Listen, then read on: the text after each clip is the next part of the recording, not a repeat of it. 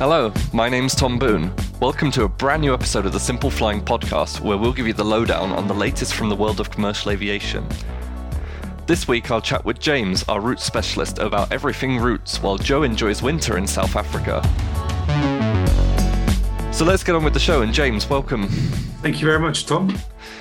I was wondering if you could sort of just start by giving a bit, a bit of a brief background about yourself and how you ended up working with us at Simple Flying.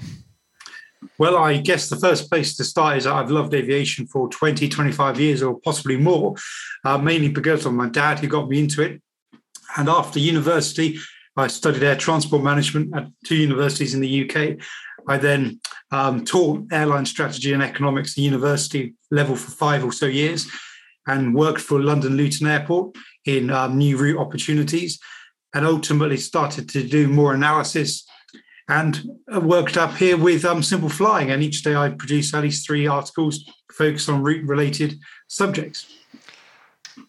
Exactly. Well, um, I mean, let's talk about routes. I mean, on the surface, you know, to your average reader, it might seem like a bit of a boring subject, but, you know, if anyone's read your articles, they'll know it's not. And um, you know, I wanted to tell you, uh, wanted you to tell me what particularly excites you about the world of airline routes and why it's not just a case of this is just a thing that happens and let's not care about it.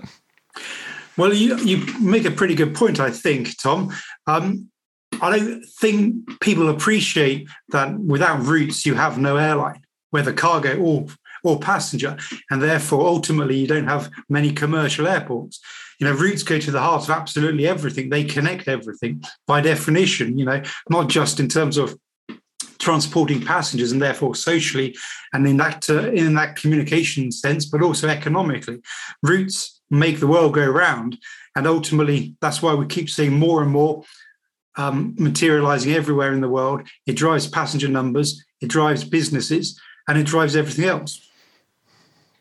Yeah, I mean, I can see, you know, like I'm always um, wondering how there's so much route news, um, you know, like um, we see your three stories a day and like it's always something different. Um, mm. And, you know, like that's 15 different stories about routes a week, you know, like this shows how much is sort of going on in the sphere.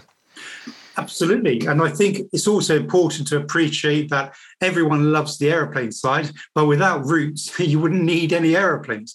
So, therefore, if you imagine a business, which is what an airline is, ultimately, right at the heart is the routes, and everything comes away from the routes. Mm.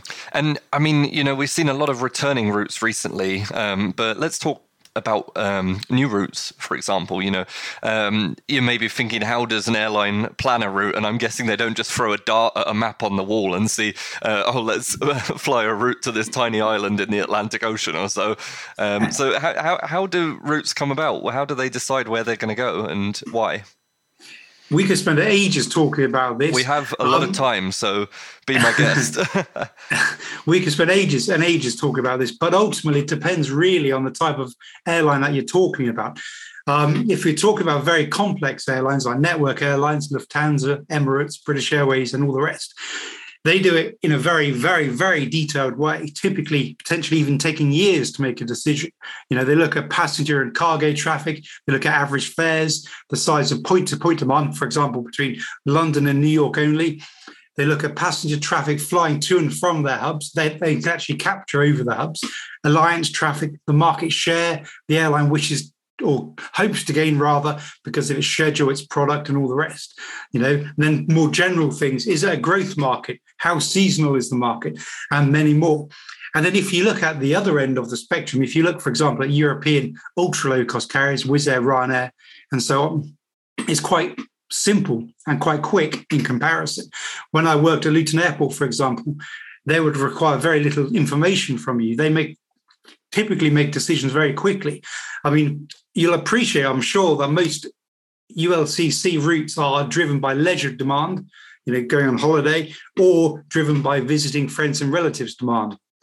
For example, ethnic travel, you know, and they do this mainly for one reason because these markets can grow much more with lower prices than business markets. So it's all about stimulating new route opportunities, all about stimulating demand. Um, I think it's very important to mention airport deals and incentives. You know, I was looking at today at Birmingham, for example, with Ryanair today. They didn't grow that for years and years and years to any real degree because they wouldn't have got sufficiently low charges, incentives, and fees. And as soon as they did negotiate that, of course, exponential growth. So it always comes down to deals with ultra low cost carriers, particularly in Europe. I mean, we saw in Frankfurt as soon as the, the Ryanair deal ran out, they were out quicker than a, a, a I don't know a fast thing. no, absolutely, and that's completely and that is completely right. Particularly, and we've seen it time and time again. Particularly if there are alternative airports located nearby, of course, then they can play one off against the other. But unlike um, network airlines, they're very like this, typically speaking, in Europe, um, where they always try to get the upper hand in negotiation. Therefore, they have the power to drive through what they want. And if they don't get what they want, like you said, they are quick to not grow or to pull out entirely. And then, of course, you have loads of unserved markets. You know, with my former airport hat on, um, an airport sells its catchment area. How many people are in that catchment? Where do they go? And how basically how rich are they? And you can use all that really cool information to convince airlines to fly particular routes that are very demanded but unserved from your airport. Yeah, I mean it's it's really fascinating. I know you sort of mentioned briefly the um, the sort of difference between low cost and full service. Um, obviously, there's sort of very different models because you have more of a hub and spoke with full service. You know, like Lufthansa um, flies out of Frankfurt, it flies out of Hamburg, um, Munich, sorry. Whereas, um, you know, you've got Ryanair flies out of Stansted, it flies out of Hahn, it flies out of Milan, it flies out of Riga, you name it, there's probably a Ryanair um, airport nearby. How does the difference, because uh, surely it's much more restrictive for someone like Lufthansa to launch a new route. Um, and I understand that's why they're putting the more time in there. But how much difference does it make um, to sort of the, the the the possibilities of the airline. Like, would it be of benefit to say Lufthansa fly out of Hamburg um, on a specific high demand route? Uh, well, quite possibly. You know, you see that quite a lot in the USA, don't you? Where they fly out of where they fly non-hub routes, although they're obviously in the minority for economic reasons. Um, yeah, yeah, you can kind of half understand it, but the, um, Lufthansa is, is, a good example because they they segment their market really well. So, of course, as you know, living in Germany, um, they use Eurowings for a lot of their non-core services, and they use Eurowings increasingly use Eurowings Discover as well, a slightly different operator, to do a similar kind of role. I'm not sure I would necessarily see Lufthansa itself doing that because they have high costs, therefore they need high fares. I think they would instead shift it to a better platform to do it. Mm. And another sort of key part of routes is which planes are flying routes. You know, um, there's a very different, um, a different, you know, like flying a Max from the west coast, east east coast of Canada to the UK versus flying a 787. It's a completely different experience for passengers, and also, I guess it changes the whole dynamics of the pricing of uh, making your profit because it costs a lot more to run a wide body per hour. So, how how do airlines really decide um, which aircraft to fly on these routes, and sort of especially in with the sort of uh, longer um, the longer range narrow bodies that we're now seeing? As opposed to the uh, the wide bodies. You know, when is an airline going to say we'll go for that or we'll go for that? Mm. Well, I think a good starting place for this kind of topic is to think if you're a full service or a network airline, you have a typically a selection of aircraft, of course, and then you'll be you'll be thinking, I have this route. What aircraft do I need for this route? But just to twist it around, ultra low cost carriers will be thinking, hang on, I have this aircraft, typically one, of course, maybe maybe a couple in the same broad series uh, in the same broad model, and they're thinking, I have this aircraft, where can I fly it? They think the other way around. Um, but generally speaking, what aircraft you use depend on the nature and the size of the market, of course. What kind of business? What kind of travelers are actually traveling? Is it leisure? Is it business? What conf- aircraft configurations will be required for that targeted demand? And ultimately, they'll be doing loads of complicated calculations about aircraft economics and range and overall performance. Plus, of course, something that you might not necessarily think of. What about aircraft actual availability? Because if you do this with it, you can't do something else with it necessarily. Um, so it's always coming back to that balance of what can we do best with the aircraft? How can we use it most effectively? And you're completely right with what you said. Aircraft choice would massively influence how they do, um, how full they are relative to demand, how um, it'll drive passenger and cargo load factor depending on the amount of cargo space, and ultimately it'll drive this weird concept called yields. And if they're all kind of out of sync, for example, with the wrong aircraft or flying too often with too bigger aircraft, then of course it's going to massively impact performance overall. Mm. Yeah, I mean, um, you know, it always surprises me when the A380 is coming to Frankfurt, and that's purely because there's the cargo demand. They're not even flying passengers on that um, when BA's flying it over here. So, um, you know, speaking of the A380, all of our podcast listeners, I'm sure, would be devastated if I didn't bring it up.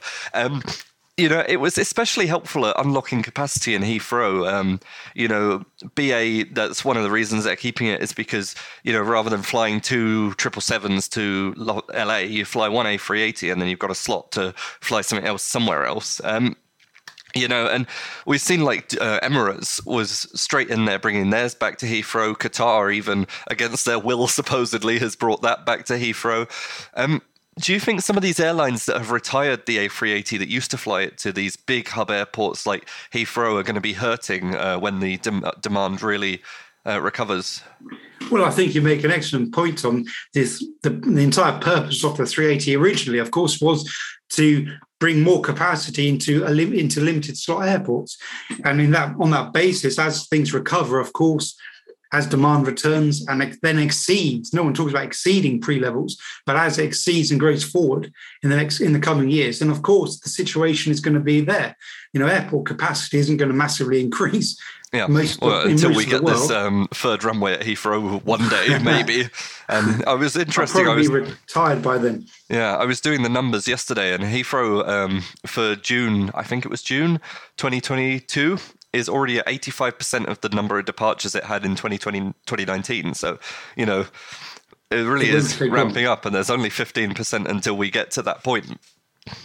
And of course, and it absolutely will return. And then, you know, in five, ten years' time, we'll be well past all of this level at the moment. And exact same, same old question will recur, will recur. How on earth do we actually benefit from our slots that we have at a massively slot constrained airport? and what can we actually do with it? How can we actually grow? And otherwise, you're kind of snookered. Yeah. So you think um, some of these airlines are perhaps going to regret just saying goodbye to the A380 so quickly, or?